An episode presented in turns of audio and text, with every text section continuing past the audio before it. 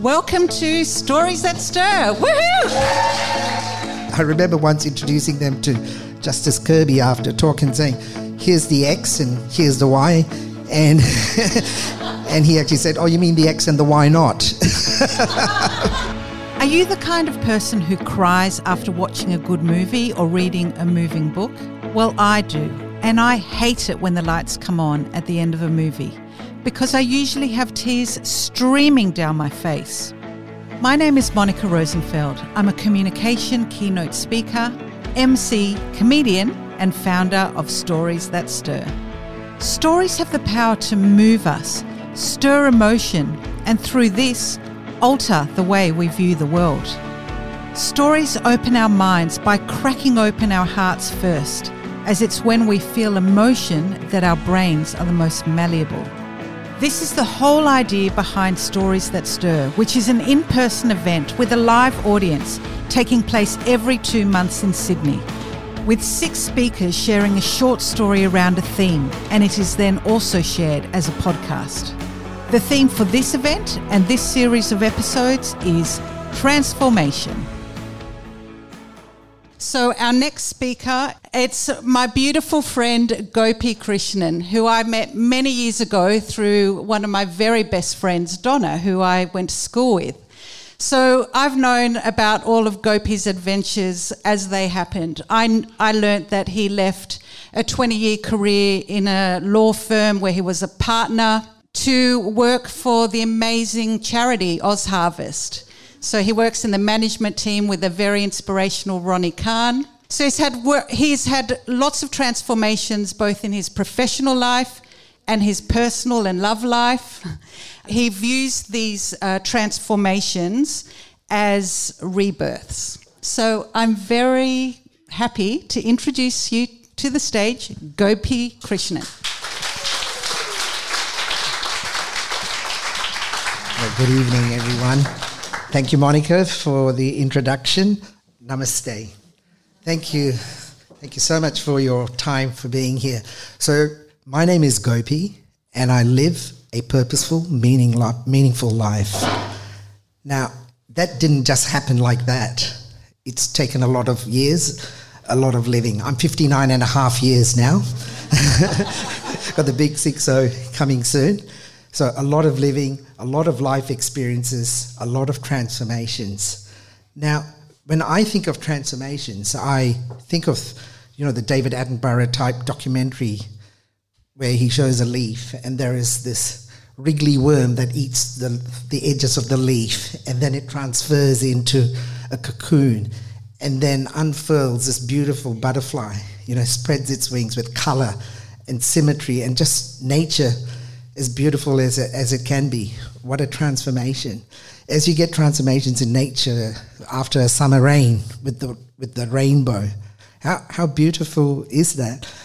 The, the, the concept of, of transformations have been ingrained with us since we're little children. The, the story tales that we are told as we grow up, uh, the ugly duckling uh, that then transforms into this beautiful swan.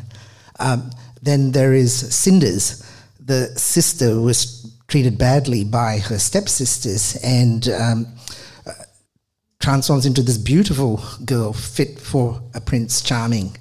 Another beautiful transformation. Then you might know of Princess Fiona in Shrek. well, maybe beauty on the inside with that transformation. Uh, but transformation, each of you would have experienced, and we've heard the stories, some amazing, amazing stories. But it could be COVID that causes great transformation in you. It could be as simple as the color of your hair. It could be your health. It could be relationships, whether you're married, divorced, people have gone through life where they're alone, or suddenly a midlife crisis in a relationship with a much younger person. um, and then there's the jobs, our profession, our career, and people have transformations in there. Well, I have in my life experienced each of these.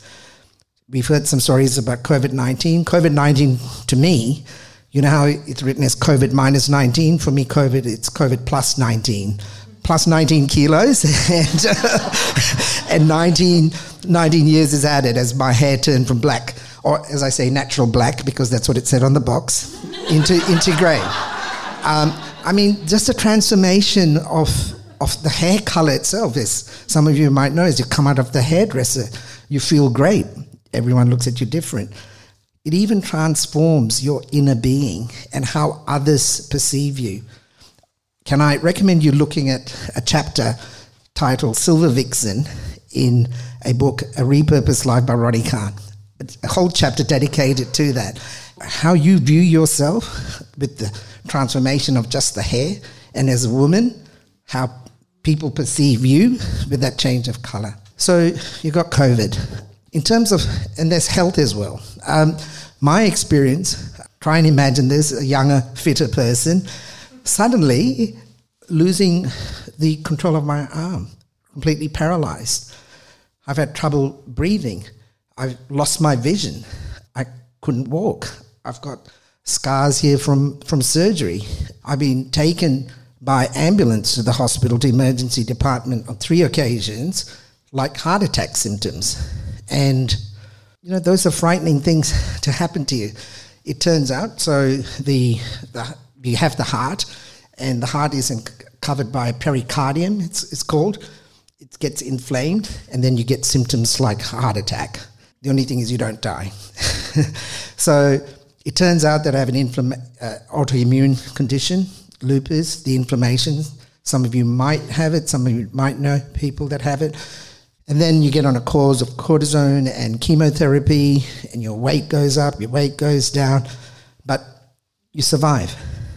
And there are periods, call them remission, or where you feel better, where you transform, appreciating every moment of life that you have. The transformations in relationships. Uh, I lived in, grew up in Adelaide in a traditional family, Hindu family. Did the usual things, had girlfriends, got married, got married in front of 2,000 of my closest friends in India in a typical colourful Bollywood type wedding. Had that life with uh, the wife, the car, the house, all good, but like with some relationships, it ended. The next relationship, I'm in a relationship with a man. How did that happen?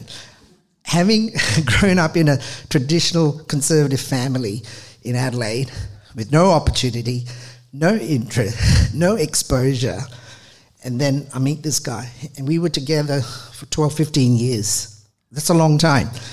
In the old days, they used to joke in, in gay years, it's like dog, dog years. so we were certainly very, very much a model couple at that time. But that relationship ended. And then you live through periods when you're alone and you question yourself about it's time for self improvement, time to improve my work. Next thing I know, I'm in another relationship with another guy, 33 years younger to me. now, these people have played very important parts in my life, and they're actually here. And I remember once introducing them to Justice Kirby after talking, saying, here's the X and here's the Y. And, and he actually said, oh, you mean the X and the Y not?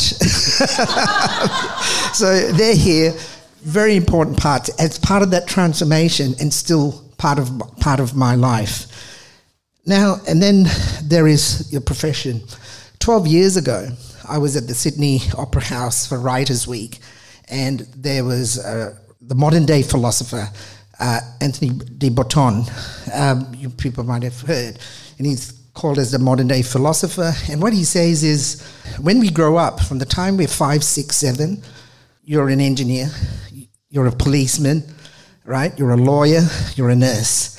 And your family, they buy you the uniform, they buy you the, the police car, they uh, you know, buy your toy stethoscope.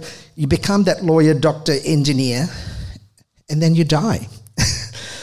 One of the curious things about human behavior is changing your profession. You're so ingrained in that that from the time you've been raised, that defines you. I was very fortunate after 20 years in the law to be exposed to another opportunity of the charity OzHarvest. I heard those wonderful cheers when you heard that. An amazing charity for those that don't know. It's a charity that rescues excess food from over 3,000 odd distribution points and gives it to over 1,500 charities right across Australia. Who would know there are people, families, children in Australia that go to bed without food? And we are able to do that. Such a, an amazing, yeah, an absolutely amazing Uh, organization that serves a wonderful purpose. Now, having my first experience to that charity after 20 years of the law was an opportunity for me to be open to that transformation. Now, I love the law, and I remember at one of the charity functions, I was introduced. Here's Gopi, a disgruntled lawyer who's come to work, to, seen the light, and, and is working for the charity. And I said, Sorry, I need to correct that. Um, I'm not a disgruntled lawyer. Um, I love the law. I loved the, the hours, the cases. My last case was in the High Court, so it was all really interesting stuff. But this is better. You don't need to run away to something, you can always find something better. And I was open to that opportunity, and it was a real test because working in this uh, case, I was in the High Court, 160 parties in this multi-party cl- uh, uh, case. And what had happened, it went to the High Court, but when it settled, there were still 100 cases left that needed mediation. So there was time for me to go and spend more time in the charity. But I wanted to leave. And when I took the courage and said to the managing partner, this is the date I was going to leave, I needed to get some fresh air because that's 20 years of your life, the security, the money, right? All of, all of that. I mean, I love, love the law. It gave me the privilege and opportunity to dress from A to Z, from Armani to Zegna was in my wardrobe. I drove an A class to an S class. It gave you all of that, but I gave that behind. When I had, when I walked out to, to get some fresh air, I got a call and it was an unknown caller. And I never ever answer unknown callers, but I did. To cut a very long story short, after the first call, there was an interview with a headhunter. It was a headhunter. Second interview with the, with the partner. Third interview, I was in front of 12 e- uh, equity partners, and they, were, they wanted me to establish this particular specialty in Melbourne, Sydney, and Brisbane. I told them how to do it, shared my experience, but I said, but you know that I've decided that I'm going to be working for a charity. Anyway, to cut a long story short, he, um, the headhunter brings me and I said, look, I think I've talked myself out, out of this job. Um, and he said, well, whatever you said, they like you. They want to see you on Monday to offer you the job. They offered some money. I said, no, thanks. They said, come and see us tomorrow. They offered more money. I said, no, thanks. You know where I was heading with my life, and I was there to share my experiences with you.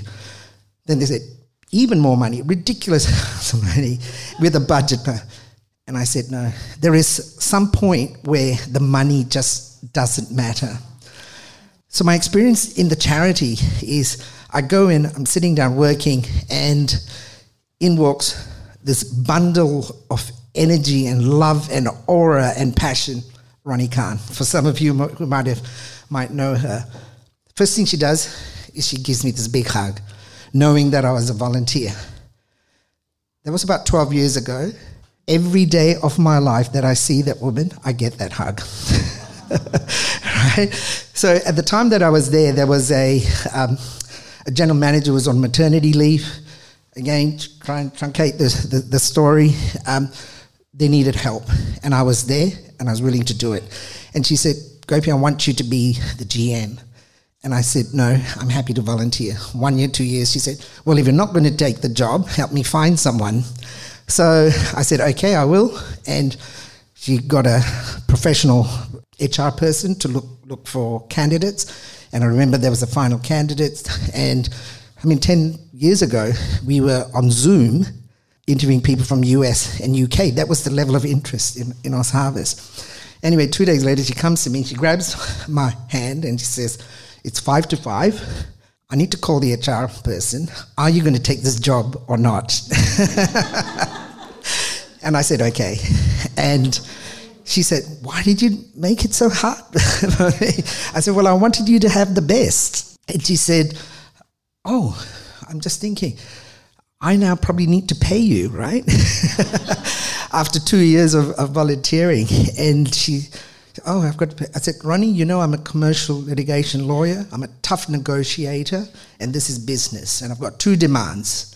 Number one, do I get those hugs every day? and number two, you pay me whatever you want. That's 10 years I've been in that place an amazing place, which, as I've told you, other than delivering food, there's education programs. It does amazing work. It has reach around the world. And so you might have heard of Kiwi Harvest, there's South Africa Harvest, there's Japan Harvest, there's Vietnam Harvest, and there's UK Harvest. And I must tell you this story very quickly.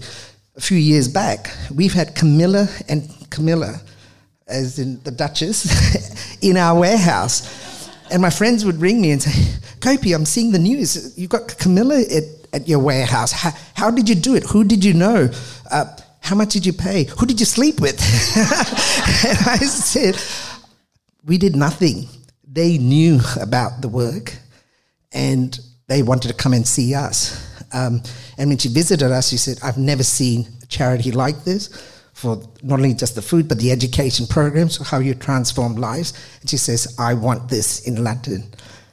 Fast forward nine months later, Ronni and I are in London in front of the Tower Bridge with our yellow vans, and Camilla and Jamie Oliver there for the launch of UK Harvest. I mean, how extraordinary is that? You know, um, it's just amazing. Um, but another magical thing about this place is, as Ronni says it, it's a, it's a magnet for magnificent people. I'm a little shy to say that because it means I'm one of them, but maybe I am. but the people that come there are passionate for the cause, compassionate, and committed, and do everything to make sure they help and make a difference to other people's lives. So it's such a joy to be part of that. Now, I have, you, you probably won't be able to see this, but this is my business card, shaped like a little Vans. And it's really, really cool. And I'll tell you why I'm really proud of it. It's got my name. It doesn't have all my qualifications and all of that stuff, but in big letters it says, is delivering goodness. Now, how cool is that? so I'm very proud. I mean, each of these opportunities of transformations are open to you as, as the others have, have expressed. And you need to be open to allow yourself and to do that. Now, going to, I brought another prop, and this is purely by coincidence because just a couple of days ago, I went into this card shop. It's still in the wrapper, and I bought it for myself. and the eerie coincidence is this. I told you in the start about how I see transformations as that wriggly worm that then transforms into this cocoon and opens, uh, blossoms into this big butterfly. This card has a worm and a shiny, beautiful little butterfly. But instead of that time lapse photography of that quick transformation, what it says is give yourself time. So each of us has the opportunity to make that transformation. If you're open to it, not only does it make you better, but it makes your family, the people you live and work around with, and other people's lives better. Thank you.